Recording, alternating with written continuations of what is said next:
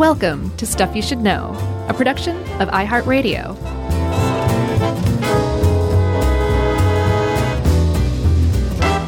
Hey, and welcome to the podcast. I'm Josh Buzzin Clark, and there's Chuck Zippy Zap Bryant.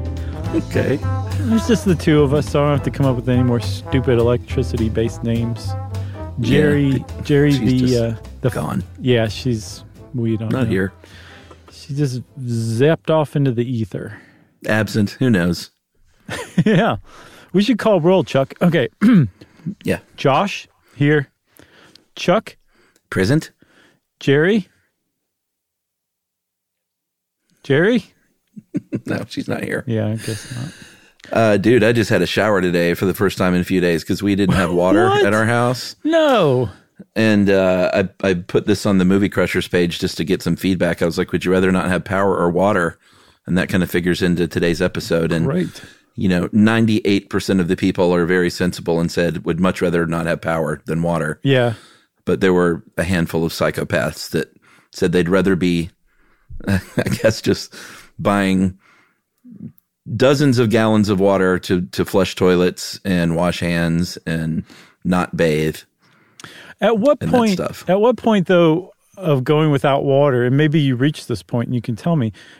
do you get to where you're like, well, we're just going to save water and, and dig a dig a pit and poop and pee into that? A latrine. Well, I mean, we were letting the yellow mellow. You know what I'm saying? But Unfortunately, yes. uh, you know, the brown you got to flush down. you should trademark that. And it really hits home how much uh, water a toilet uses when you have to fill it up Yeah, with those huge, like arrowhead five gallon jugs. yeah, And it's just shameful, but you know, I'm, I was happy to take that shower. I got to tell you. yeah. But you go through three of those five gallon jugs before you realize that you're accidentally stepping on the handle and they're just going right down the drain. and you're like, man, this is not my week. But this isn't about water, it's about power.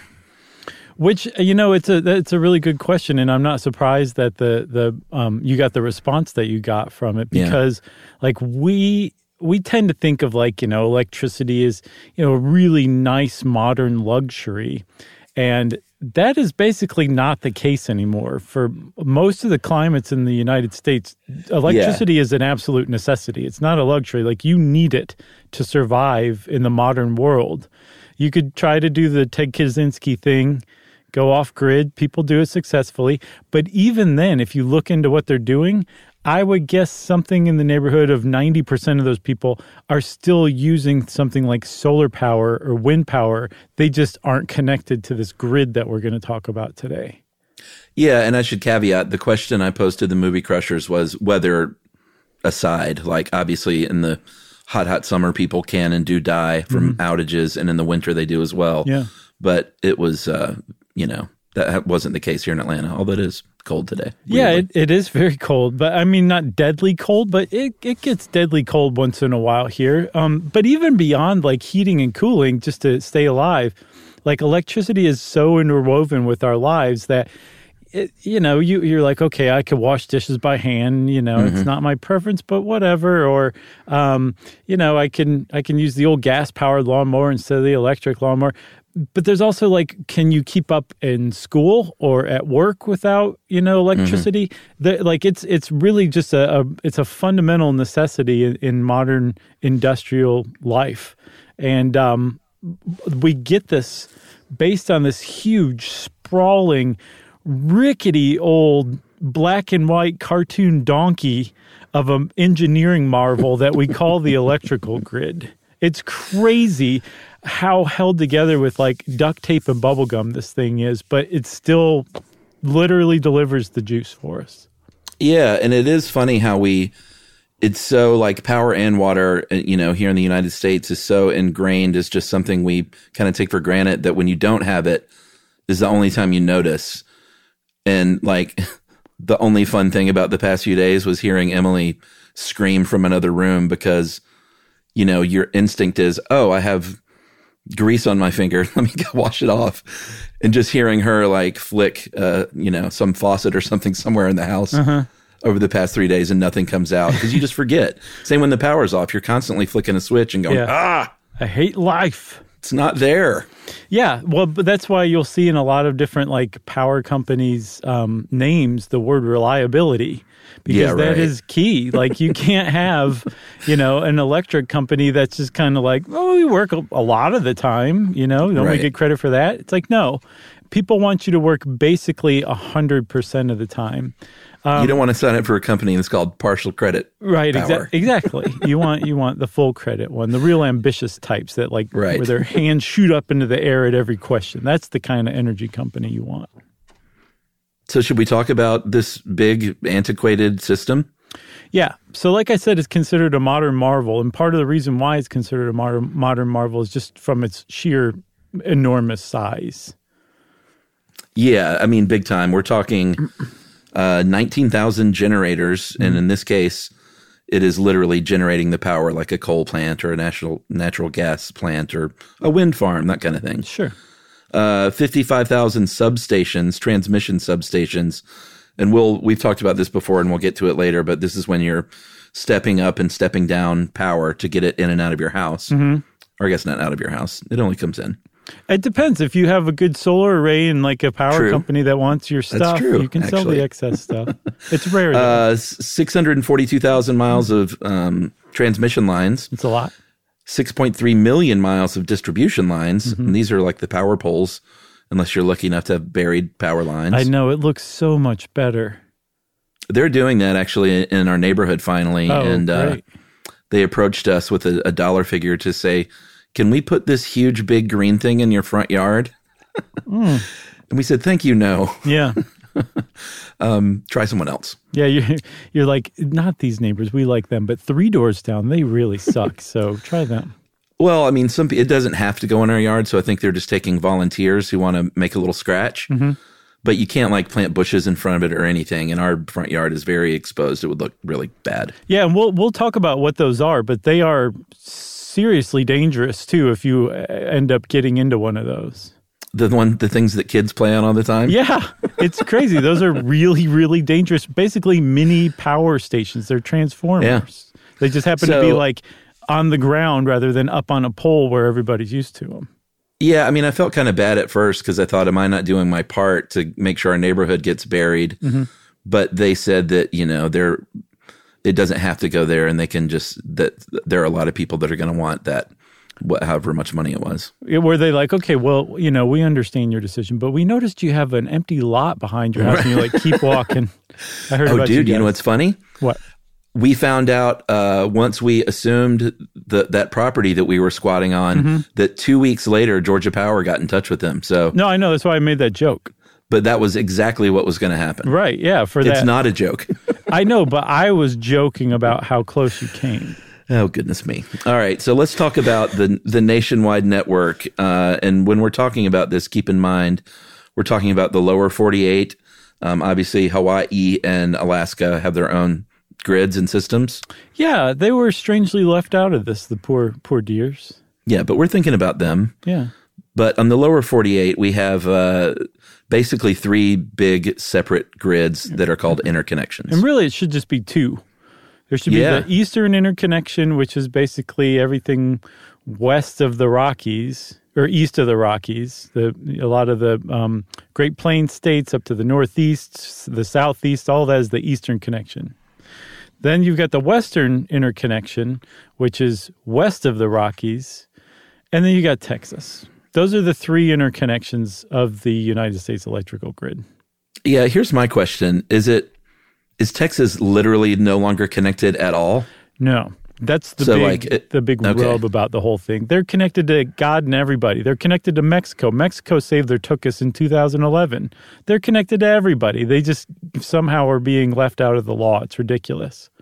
No, but they are connected. Though, Yes. lit- like okay, Yes. because I was going to say, is it the lower 47? But technically, they are connected. But they're just Texas is going to do Texas. No, and there's even that's exactly right. And then there's even parts of Texas, including El Paso and some parts of the Panhandle, that are connected to either the eastern or the western interconnection.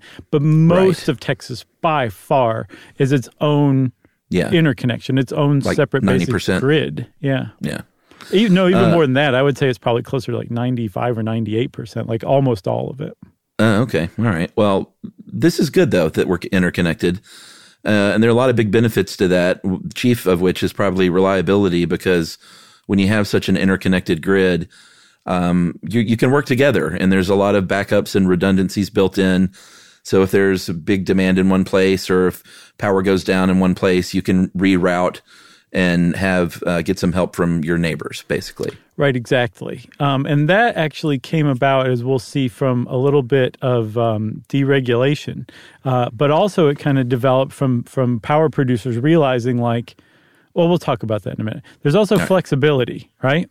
Mm-hmm. So if you have like a bunch of different sources, say you've got a wind farm offshore in in um, Florida, and then you also have uh, you're getting power from like a, a dam in Georgia, and mm-hmm. all of these are providing power to the southeast. And you have all sorts of coal fired power, power plants and nuclear power plants. You can kind of put all these together into an energy portfolio, and all of them are providing electricity to the grid. So the fact that it's like interconnected, it can accept uh, electrical um, production from generators all over the place and from different varieties and types. But as far as you're concerned, it's all just it all just turns into electricity after it's generated.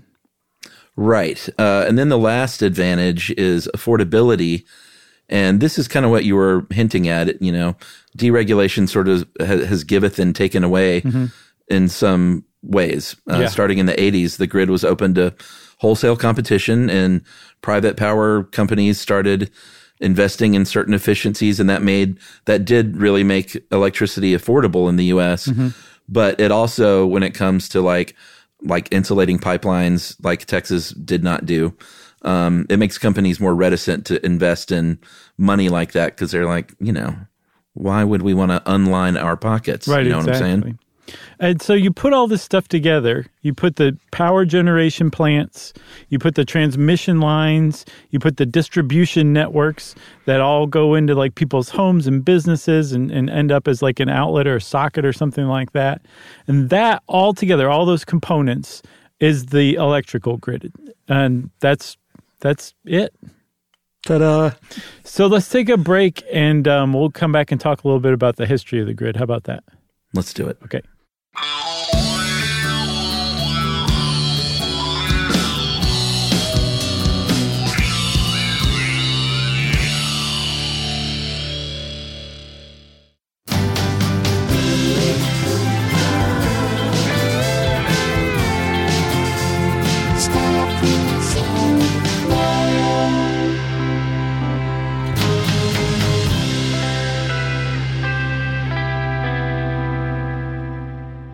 Chuck, also, before we talk about the history, I want to direct everybody to what I think is one of our better science based episodes How Electricity Works. Yeah, that was a good one. We cover some of this stuff in there, but um, like we really got into electricity. It was uh, electrifying. Boo. You laughed.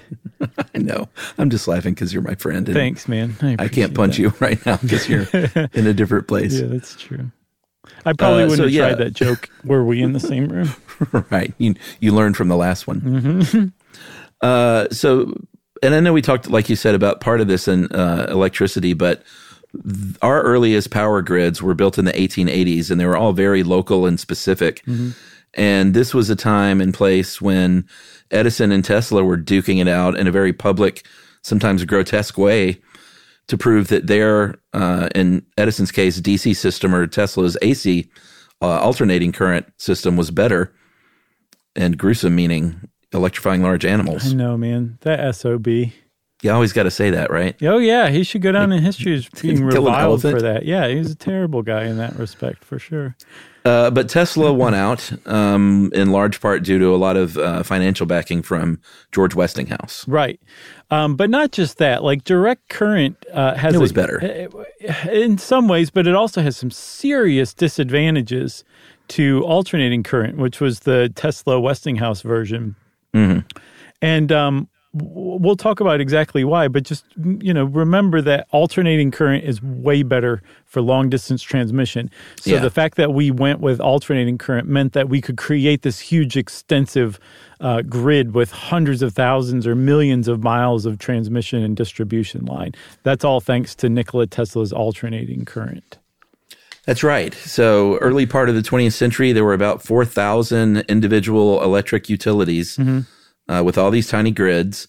And then World War II rolls around, and there's a big spike in demand for more power because it was just after World War II. There was a big boom, lots lots of new appliances and fancy new things that needed power, and uh, the smaller little independent grids looked at each other and said, "I guess we got to hold hands now."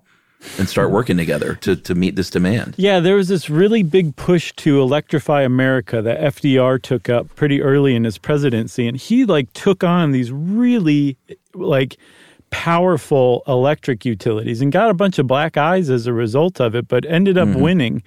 Um, passing the Federal Power Act of 1935, which basically put a leash on the um, the holding companies. That there was like a handful of very large, powerful holding companies that basically ran electricity in the United States, um, and they weren't really innovating. They weren't doing much to to electrify the U.S. So the federal government got involved and um, basically took over and said, "We're going to regulate you guys from now on." And the United States became um, very much electrified, like as a whole country.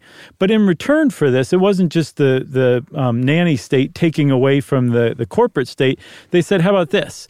We'll give you guys monopolies that we're going to keep a really close eye on, and we're going to regulate strongly. But you guys can make your costs back and a reasonable profit." And Yeah. so, owning an electric company became um, it was like printing your own money. You, it, you know, like you had so many customers that you were making gobs of money, and every year your your growth, the growth of the growth of the entire industry was about eight percent each year. That's really good, and it was also money in the bank. They knew that America was just going to keep consuming and consuming and consuming, so they would just build more and more power plants, and they were just going to sit back and collect eight percent a year. And actually, everybody was happy. There was a lot of innovation and everything. Um, but one of the things that these different power monopolies learned early on is that everyone expected power on demand 24 hours a day. If Yeah. somebody wanted to plug their vacuum cleaner in at 3 a.m., they better have power. There wasn't like downtime that these guys could factor in. And as we'll see, there was no storage capacity. That's something that we need to get that we don't have, which means that power has to be generated constantly, and you also have to have backup power. Well, it's really, really expensive to build a backup power station. And so these early um, companies figured out that they could buy power from other rival companies that had some surplus right then, cheaper than it would be for them to generate it or to build a backup generating plant. And in this way, the, the early independent grids started to connect to one another to kind of buy and sell power as needed. And this kind of wholesale power market developed. And that's where the grid started to connect together. Right. And we should also point out that in 1935, with the passing of the Federal Power Act, that's when Texas said, nah. Yeah. Said, we're, we're going to do our own thing. We're going to make our own power. We're going to keep our own power.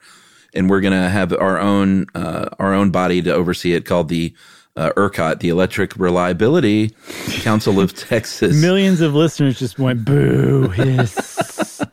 Uh, they created that in 1970 and they manage about 90% of the grid in Texas. right. And um, we use a lot of power in this country. Um, I think the U.S. consumed this is a couple of years ago in 2019, 3.9 trillion kilowatt hours, which is about 13,000 kilowatt hours per human. And you'd think like, oh, that's got to be the most in the world. There's about a dozen countries ahead of us, but those are countries where it can get really, really cold or really, really hot. Not places like the United States, where comparatively to other places like us, we use a lot more per person. Yeah, so 13,000 kilowatt hours per person. It sounds like a lot, and it is a lot, but in Iceland, they use 53,000 kilowatt hours per person on average. They got to heat those saunas. Isn't that crazy? But for, for in their defense, they're uh, making most of that electricity from geothermal. Right. Of so course. Who cares? Use as much electricity as you want. And then we, I know some of our other listeners don't just live in the U.S. So Canada actually beats the United States in per capita consumption. They use 15.6 thousand kilowatt hours. Australia's um, better at it than we are. They uh, use 10,000. New Zealand's 9,000 Nice. kilowatt hours. And then for our three German listeners, 7,000 kilowatt hours. And, Oh. and then in the UK, I think it's about 5,000 kilowatt hours Wunderbar. per person. Yeah, exactly. Welcome, bienvenue. What was that? Cabaret, I think. Okay. Oh, yeah, it is Cabaret. I think it's like the opening of it. Uh, I just know Cabaret from uh, Schitt's Creek. Right, same here.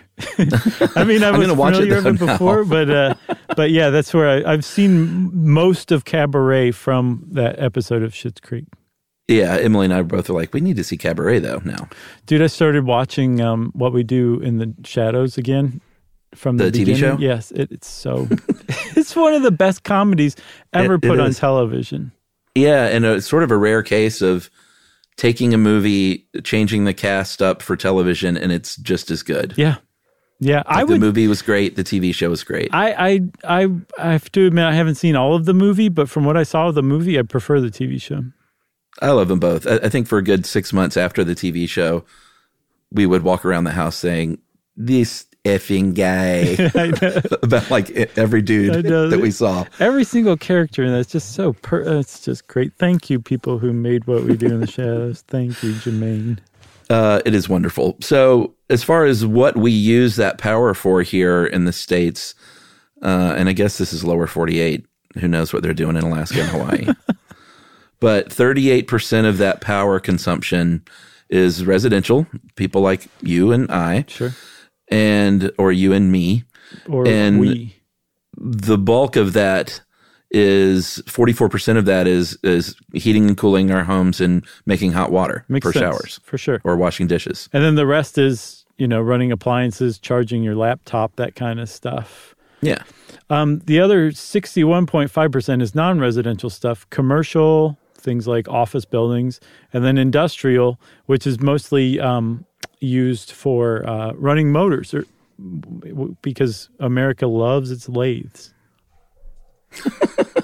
I thought of that earlier and I was like, oh, yeah, I've, I've seen pictures of lathe accidents before. So I spent a good 20 minutes looking at lathe accident photos Oh my lord. which I do not recommend, but I didn't see that coming up when I started researching this.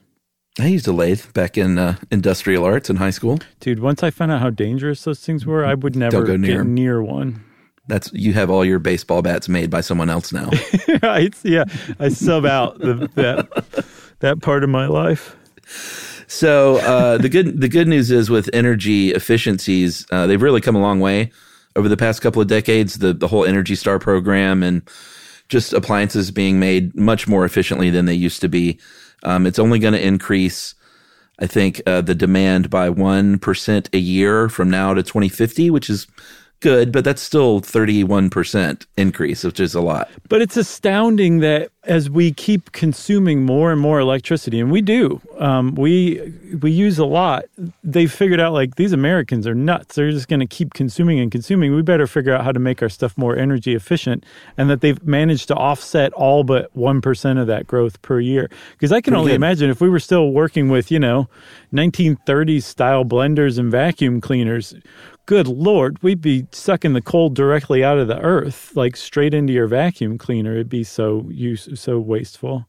Yeah, and I imagine that they are always working on this. Like I, I assume the goal is to have the negative number there, don't you think? From your lips to God's ear, Chuck.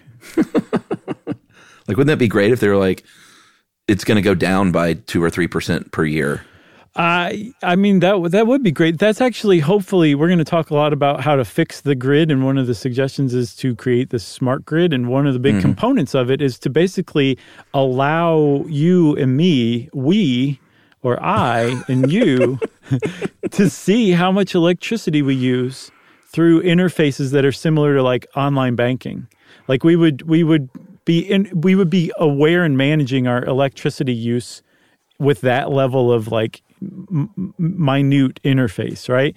And Yeah. that by doing that, we would start to consume less. We would be certainly less waste, wasteful. So it's possible that we might go down compared to like 2020 levels. Who knows?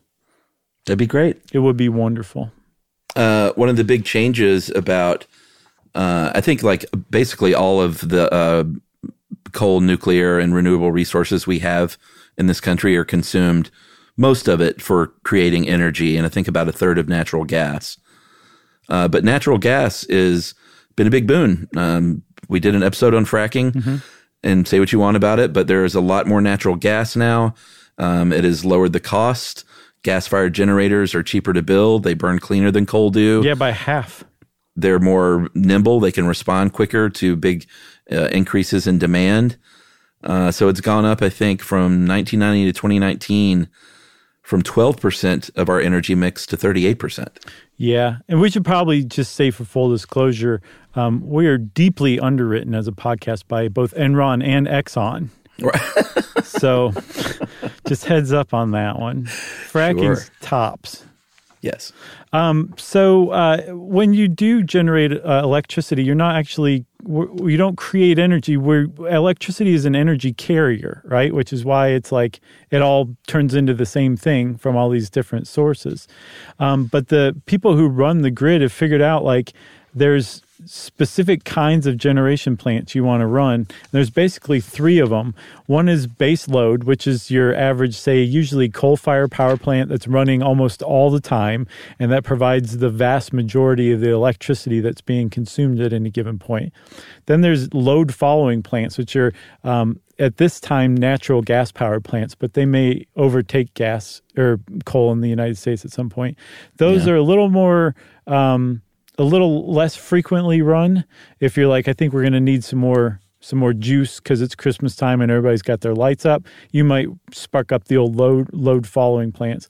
And then lastly there's one called peaker plants like a peak like at, at peak capacity where mm-hmm. when you start this up you're basically like burning diamonds. It's so expensive to run these things, and that means that this the demand has gone crazy and the prices are going sky high. So turn up the peaker plant because we need that extra capacity. Yeah, and just quickly to tick through where we get the rest of these, uh, the rest of the fuel sources. I said natural gas is 38%, coal is 23, nuclear is 20, wind is 7, hydroelectric is 7, biomass is 2%, solar 1.8%, which is still pretty low considering how many people have gotten on that train. I would say it's objectively shameful. yeah, that, it'd be nice to see that number go up. Yeah. but um, there are 145 million households and businesses connected to this grid in the U.S. And the reason it all works, and we talked about this, it's still just amazing to me how it all works. Uh, we talked about it in, in electricity, but the ability to send electricity over long distances and step it up and step it down to make it power your coffee machine is a modern miracle. It's amazing. Right, and that's one of the big advantages of uh, alternating current electricity. It's, I guess you can do it with DC, but it's way more difficult and way more expensive. So, for all intents and purposes, it, it's AC that you can step up and step down. And when when you do that, you do it because uh, current, which is the flow of electrons, like down a line, um, is inversely proportionate to what's called voltage. Right? Yeah, it's a little confusing. It is. Voltage is kind of like the pressure you put on a line, like the pressure of the flow where the where the current is the actual flow, right? And i if you have a very high current of electricity, you uh, unfortunately get a lot of resistance on the transmission lines. And when you have a lot of resistance, you lose a lot of electricity to heat. But fortunately for power generators, um, if you up the voltage, right? Up the pressure that you're putting on the line, it actually decreases the current. And if you decrease the current, then you decrease the energy loss. So they figured out that if they can take, you know, when they generate the stuff at, at power plants, it's like 2,000 volts, maybe up to 20,000 volts. But then they step up the voltage to hundreds of thousands of volts. I think some transmission lines are able to take about 750,000 volts which is That's amazing. it is like if you get shocked by like a, a, a electrical socket in your house, that's 120 volts. This is 750,000 volts. Um, the current goes down so dramatically that you lose almost none of the electricity over very, very long distances of transmission. So that's really a huge benefit of alternating current that you can step them up. And then when you get toward neighborhoods and stuff, step them back down. Yeah, I think they lose about 6% of electricity generated in the United States, uh, which, you know, that's a fairly low number, but I think they're always trying to make that better. Yeah, because I mean, let's see somewhere else. Where is that number? There's a um, we we do something like thirty five, no, four and a half trillion kilowatt hours are generated in the United States. So six percent 6% of that is yeah. lost. That's an astounding amount of electricity that's lost. Any improvement on that would be huge. Yeah, that'd be great. Um, so in your house, like you said, you have uh, here in the states we have 120 volts. So you have these substations that step it down to about 12,000. Then it goes to your power lines, and then those you know those gray, um, sort of cylindrical cans at the top of the things. Those are very important. They step it down even further to about 240. Then by the time you get into your house, it's down to 120, and you're I was about to say you're cooking with gas, but you're not. you're cooking with electricity. Nice. Um, yeah, so those gray can transformers are the same thing as that green uh, death box that they wanted to Yeah. put in your front yard, except the green death box, it's called a pad, your front pad mount transformer. That's for underground power lines. The gray cans are for overhead lines, but they do the same thing. They step it down to a much less deadly and much more usable um, voltage of electricity. Yeah, we have a lot of, you know, Atlanta just has a lot of outages, period, because we have a, it's a city in a forest and we have a ton of trees, a ton of really old trees. Like most of the, not most, but a lot of the old oak trees in Atlanta are coming down, or at the very least, large limbs are coming down. And uh, it's it's a problem. So my neighborhood, especially, we have a lot of blackouts. So Oh, really? hopefully this this burying the lines project will work out pretty well. Yeah, the tree thing it's it's important. It's like kind of part of that whole reliability thing as we'll see is keeping trees trimmed away from power lines. Yeah, which is why a power company might knock on your door one day and say, "Hi, we need to to cut a lot of your tree back." Right. And you have to say yes. Well, yeah, they they they might not even say that. They might just show up and start cutting your tree and and be like, That's "What true. are you going to do about it?" and I'm just like, "That was uncalled for." Uh, should we take another break Sure. before you get in another fight with a power person? Yeah, they started it, Chuck. All right. Well, we'll take a break and we'll come back and talk about all this gobbledygook a little bit more.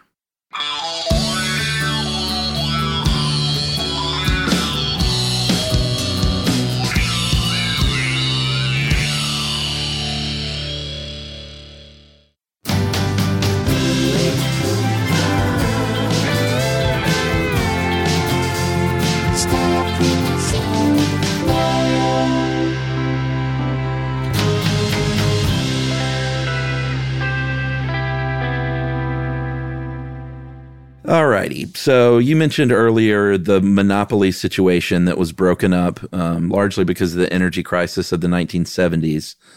And we said, hey, let's open it up. Let's get the market going and get some competitive pricing happening.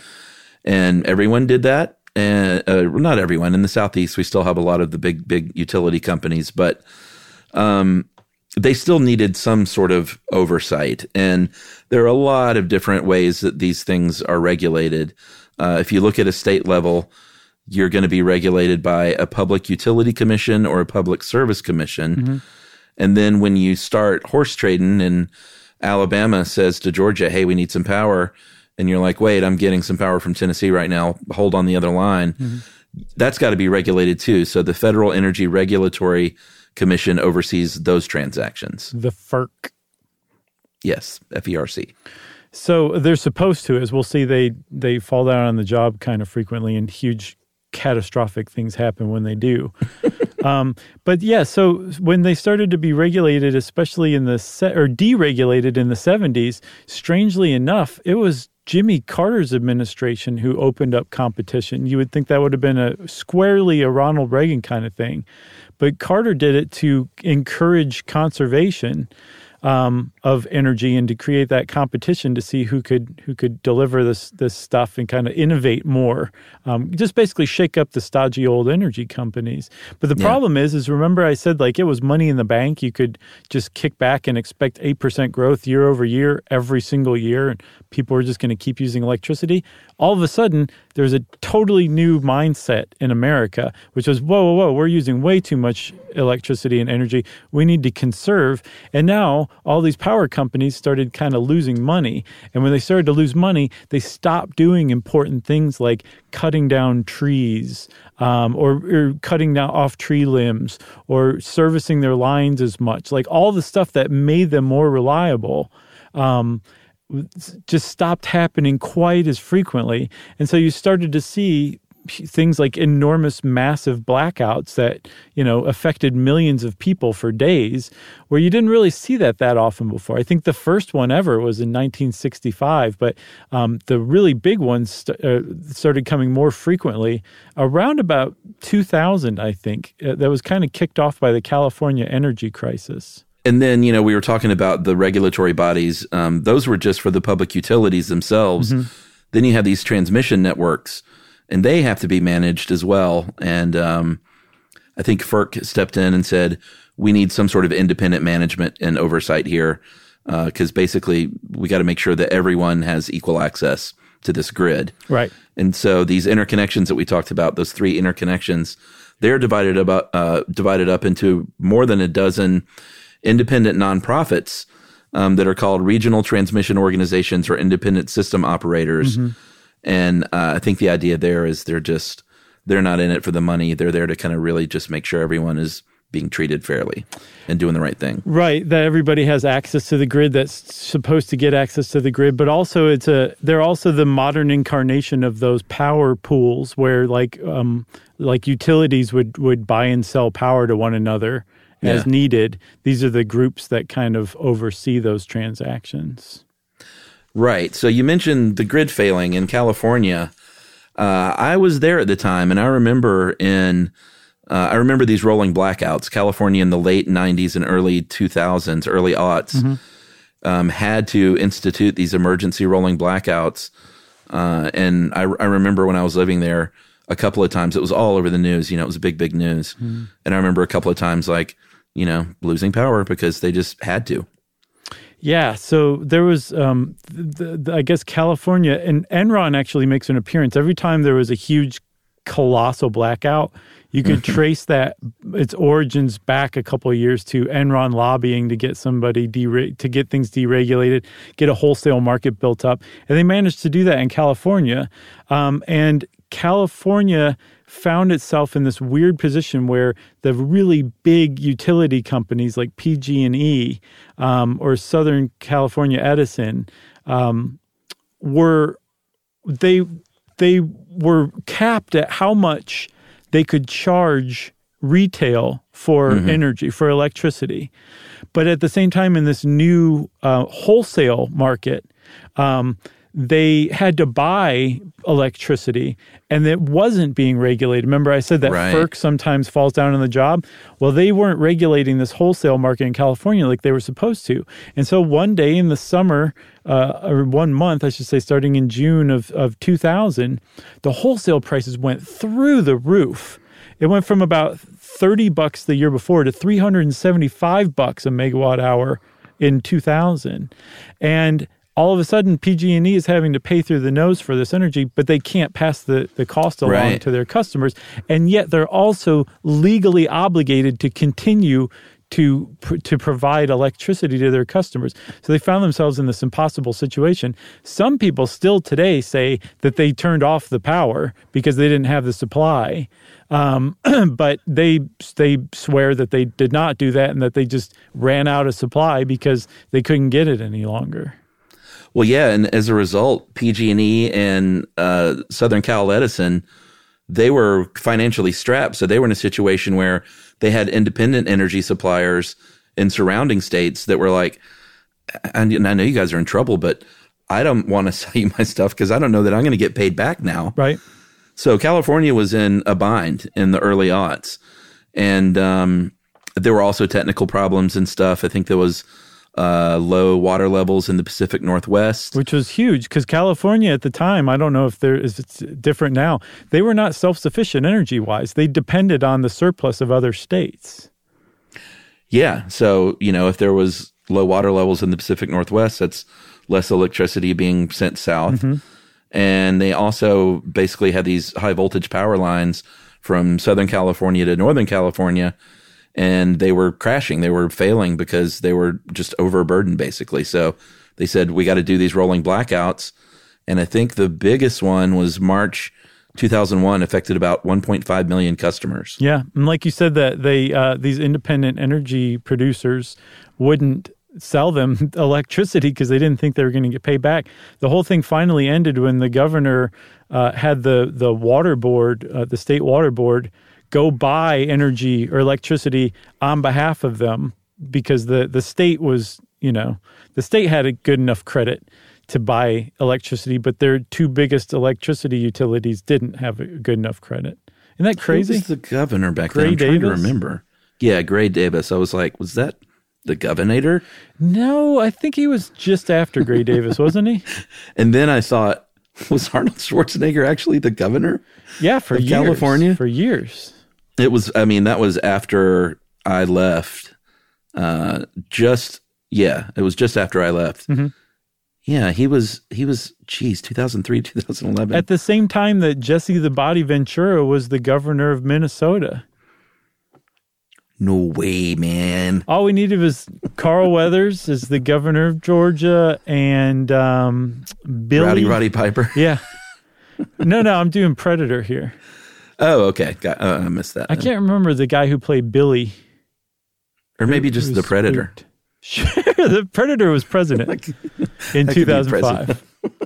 Don't you know? Uh, I, I haven't seen that movie in so long. I bet your Predator holds up. Yeah, I saw it in the last few years, and it does. Yeah. Yep. I'll check that out. Uh, there was a big blackout in the Northeast. I remember this one as well in 2003. Uh, this was big time. This was 50 million people uh, in the U.S. and even parts of Canada lost power for a couple of days in some case. 11 deaths. And this one, like, it was like a movie or something how, how this one started.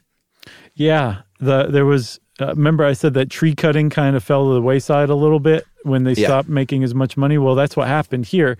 It was really, really hot, and there was a lot of demand, and those lines were just blazing, so much so that they actually started to sag. Like the the atomic composition of the metal was put under that much stress, and they sagged into a tree brim, a tree branch, and arced, which is basically like lightning is produced, right?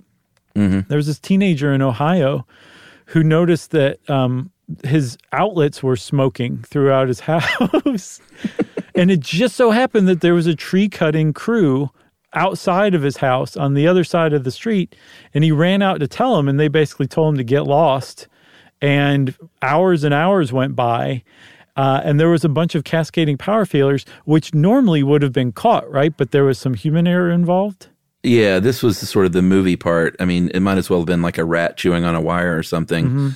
There was there's monitoring software that, like you said, is usually like, "Hey, emergency, something's going on," but the software uh, was being glitchy, and so a technician with, I guess, like mustard stains on his shirt turns it off, tries to fix it, and forgets to turn it back on. Yeah.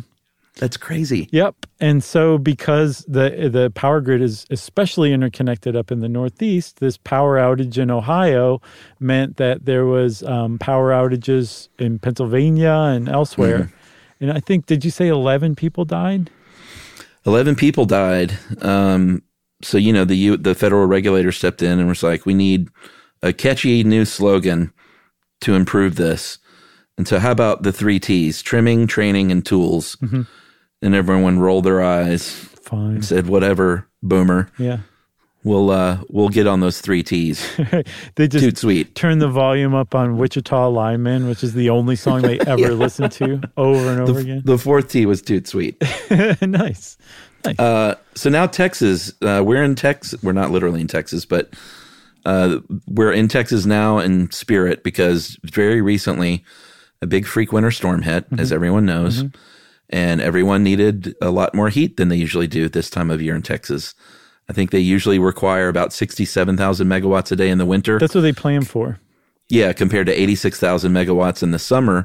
And all of this makes sense. We're not saying like, you're wrong, Texas, for not, you know, being ready for this weird freak storm. I mean, that was the cause of it. But you also have to take into consideration that, uh, like we said, some of those lines weren't insulated like they should have been because of money.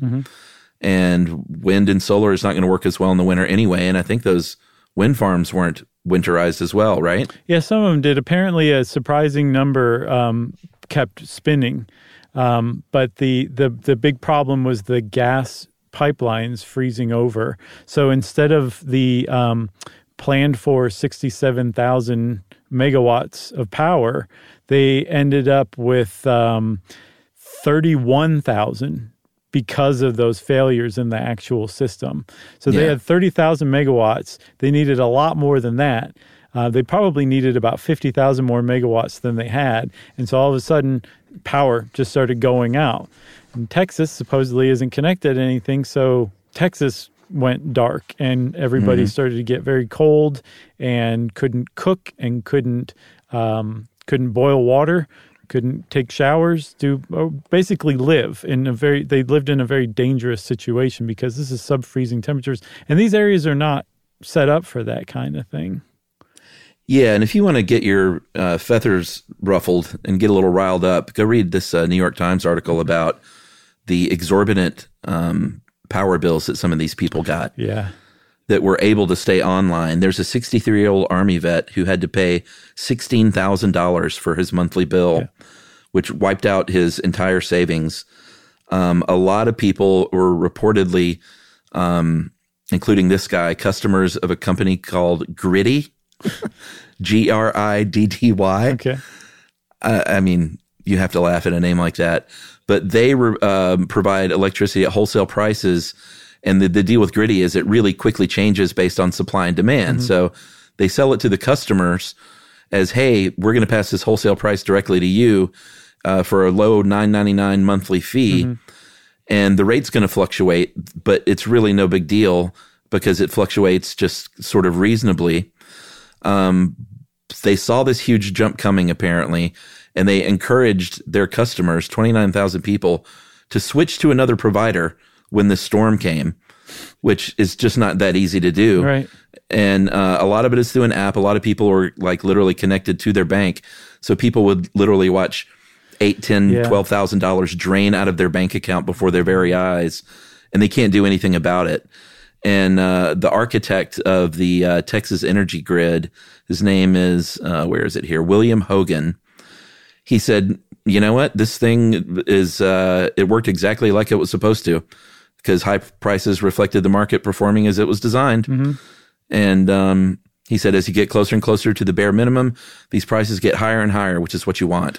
what is that And- guy's nickname milton friedman i mean how heartless but I, yes it's true uh, in fact but it's a pretty heartless way to look at it you know Yeah, and I think Governor Abbott has stepped in and said, like, wait a minute, but we can't. People can't be going broke, uh, like paying for like three and four years worth of energy in a single month. Well, that's the opposite of what the the um, George W. Bush said when he was governor of Texas in 1998. He passed a bill that said you have to pay whatever the the energy company charges you as a consumer. yeah. So I'm not sure what they're going to do if they can retroactively reimburse some of these people, but it's um, I don't know. That's horrifying, man. Sixteen grand.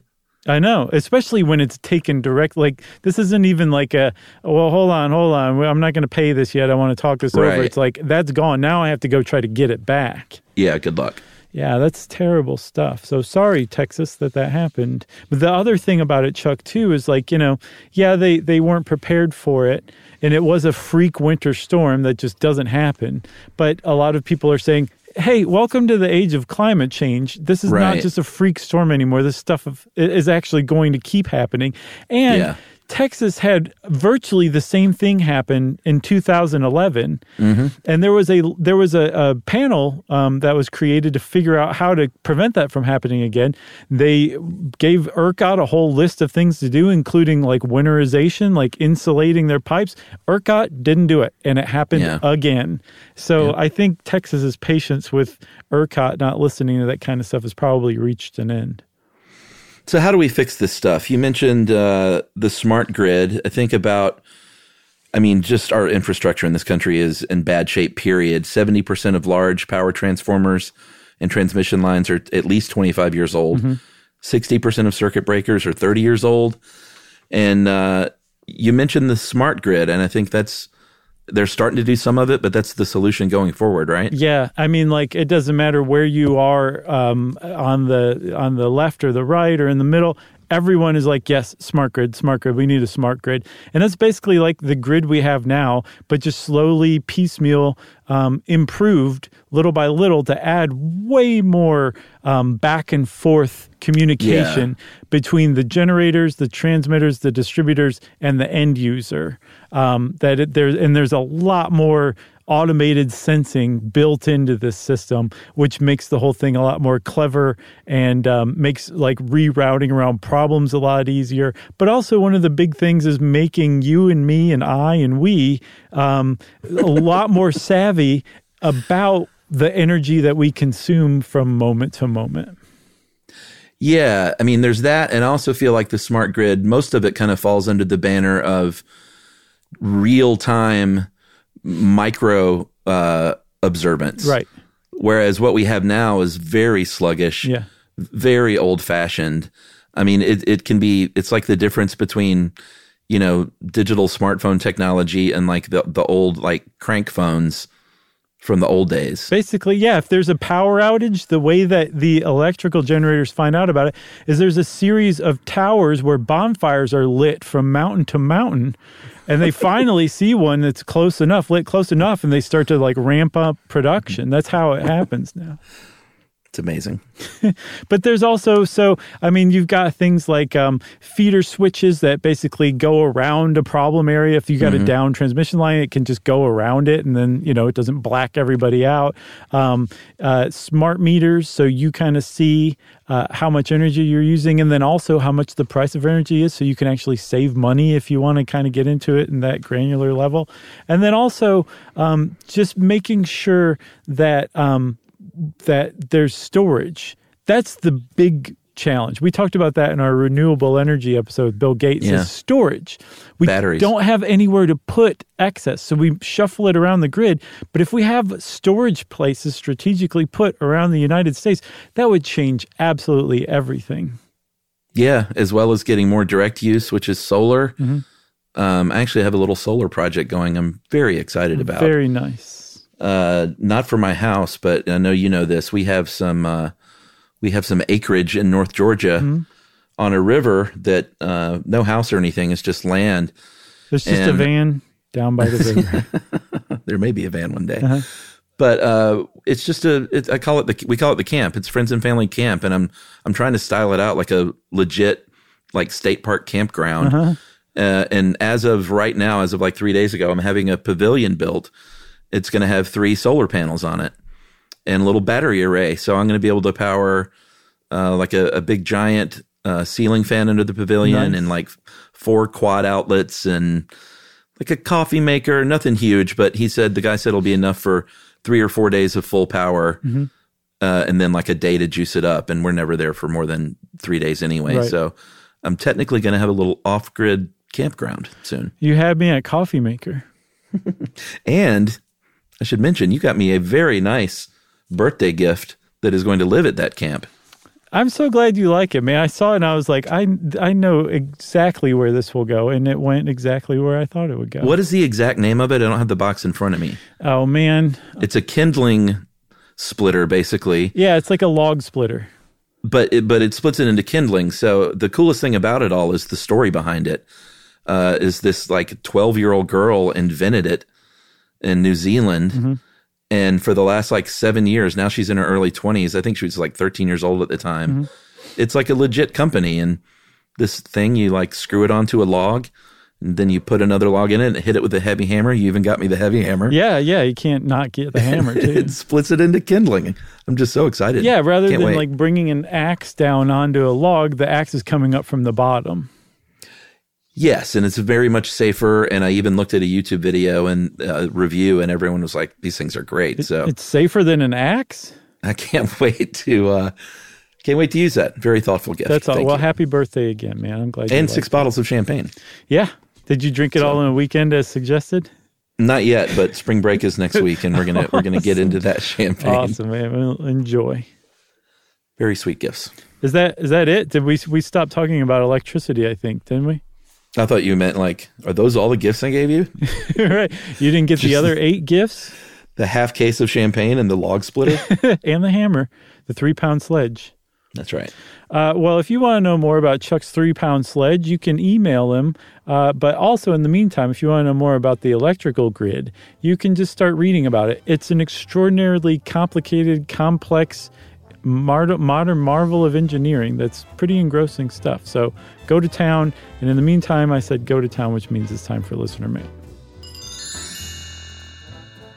Uh, I'm going to call this Titanic follow up from a friend in Ireland. This is this was a fun one. Uh, hey guys, been listening for a few years, and now I currently work in Belfast Port, where RMS Titanic was built. Uh, in 2012, the Titanic Museum was built in Belfast, and the building is in the shape of a star, representing White Star Lines, and each point of the star is the actual size of Titanic's hull at 126 feet high. Uh, standing underneath it really gives you a feel for its size and makes you feel very small uh, in a good way. Also, slipways for Titanic are filled in for you to walk over and etched with an outline of Titanic and its sister ship Olympic That's so cool. to scale. Yeah, it's very cool. Uh, including the actual locations of the lifeboats and funnels. Again, it's very cool to walk down. You can check out it. Uh, you can check it out on Google Earth. Just search Titanic Belfast. Check out the satellite view. Uh, keep up the great work. And that is Kyle in Belfast, Northern Ireland, and he has a nice little PS joke. He says, There's a very overused joke here in Belfast when people ask us why we celebrate something that sank, which is this it was fine when it left here. That's great. That's that trademark Belfast's humor. I was going to do it in an Irish accent, but I got stage fright. Oh, come on. Let's hear it again. I don't know. What I don't even know. It was fine. It was fine when it left here. Oh, that was go. great, man. That was that just transported me to my youth when I was eating a bowl of Lucky Charms. Or hey, babe, it was fine when it left here. very, ni- very nice. Uh, well, eh, let's see, Chuck. Is that it? That's got to be it. Who was it? Sammy Davis Jr. Thank you, Sammy Davis Jr. for the letter. That was Kyle. Kyle, that's right. Uh, Kyle from Belfast. We appreciate you. Uh, and if you want to be appreciated like Kyle, you can send us a good email like Kyle did. Wrap it up, spank it on the bottom, and ship it out to sea to stuffpodcast at iheartradio.com. Stuff You Should Know is a production of iHeartRadio. For more podcasts from iHeartRadio, visit the iHeartRadio app, Apple Podcasts, or wherever you listen to your favorite shows.